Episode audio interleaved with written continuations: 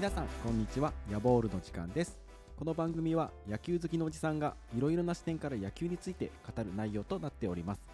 今日の内容もぜひ楽しんでいってください。それでは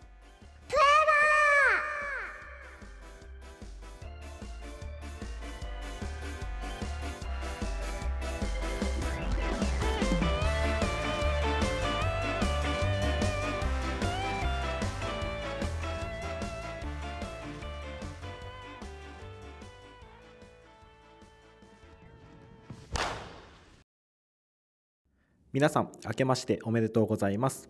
2023年もよろしくお願いします。今日は年末年始に実家に帰った時の話をしたいと思います。年末年始にですね実家に帰った時に中学校の時の野球部の子同級生から息子が野球をやっているのでちょっと教えてくれないかっていうふうに言われて一緒にやってきました。でその子供というのが小学2年生と5歳という子供たちで、まあ、なかなかですね僕普段は大学生とか、まあ、社会人とかプロとかレベルの高い人を指導したりとかこう見ているのでこう子供を指導するってあんまりこう経験がなくてですね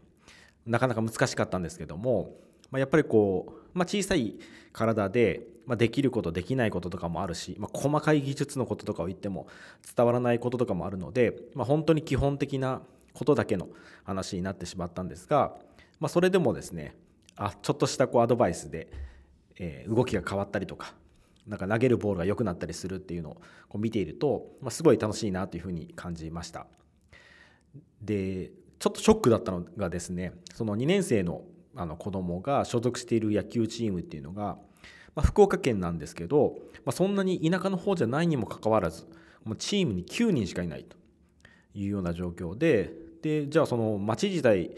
あの小さいのかっていうとそういうわけじゃなくて、まあ、小学校とかも1,000人ぐらいいるような、まあ、大きな学校だっていうふうに言っていました。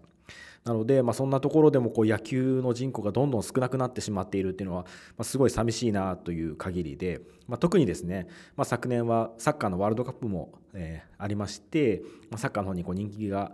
いっているっていうようなこともあると思うんですけども、ま、やっぱり野球、ま、自分が野球をやってきたっていうことで、ま、すごく楽しいスポーツですし、ま、いろんなことが学べるので、ま、なんとかこうこれからこう減少していくんじゃなくてもっともっとこう増加してもらえるように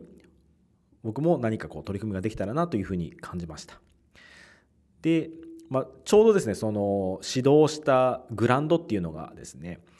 えー、僕が小学校の時にソフトボールをやっていて、まあ、そこでよく試合会場になっていたところなんですね。まあ、結構だだっ広いあのグラウンドで、まあ、ソフトボールだとこう何面かあのそこの中で取れるようなえー、グラウンドでこう思い出しましたねで特にそこのグラウンドですね僕は一度その時ショートをやっていてえー、っともう最終回ぐらいでツーアウト三塁だったんですねランナーが。で僕は守っていてでこれ単純に取ってファーストに投げればチェンジチェンジだったところを何を思ったかワンアウトと勘違いしていて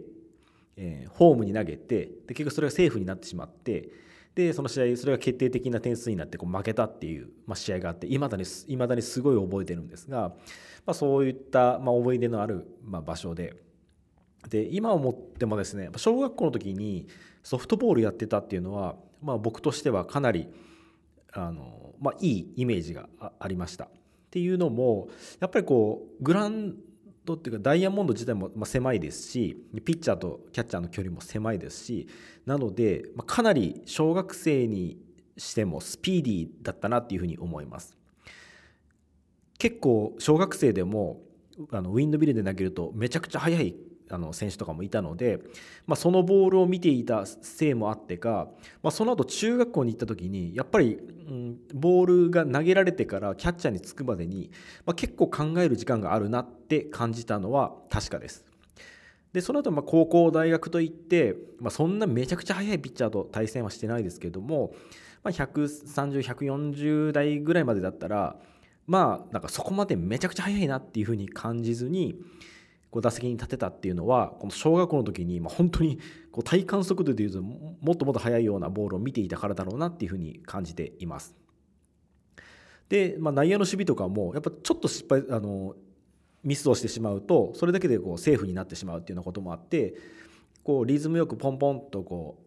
うあの取って投げるっていうようなこととかやっぱり中学校に行った時も内野守っててもあ結構なんか時間はあるなっていうようなこう余裕は持っててたっていうのもあったので、まあ、小学校の時ですね、まあ、もちろんあの軟式野球もありますし硬式野球もありますし、まあ、その頃から、まあ、そういうのをやった方がいいんじゃないかっていう意見もあるかと思うんですけどもあの小学校の時にソフトボールやってたっていうのはすごい僕にとってはいい経験だったなっていうふうにあの今思い返してもあの感じるのであのもしこう小学生でのお子さんでどの,、えー、あの競技がいいかなって迷っている人は少し参考にしてもらえればなというふうに思います。今年もですね、まあ、いろいろ発信していきたいと思っていますので、ぜひ皆さん配信を聞いてください。この番組では皆様からの質問、ご意見を募集しています。番組概要欄のメールアドレスからお願いします。それでは今日はここまでとなります。皆様次回まで野球を楽しみましょう。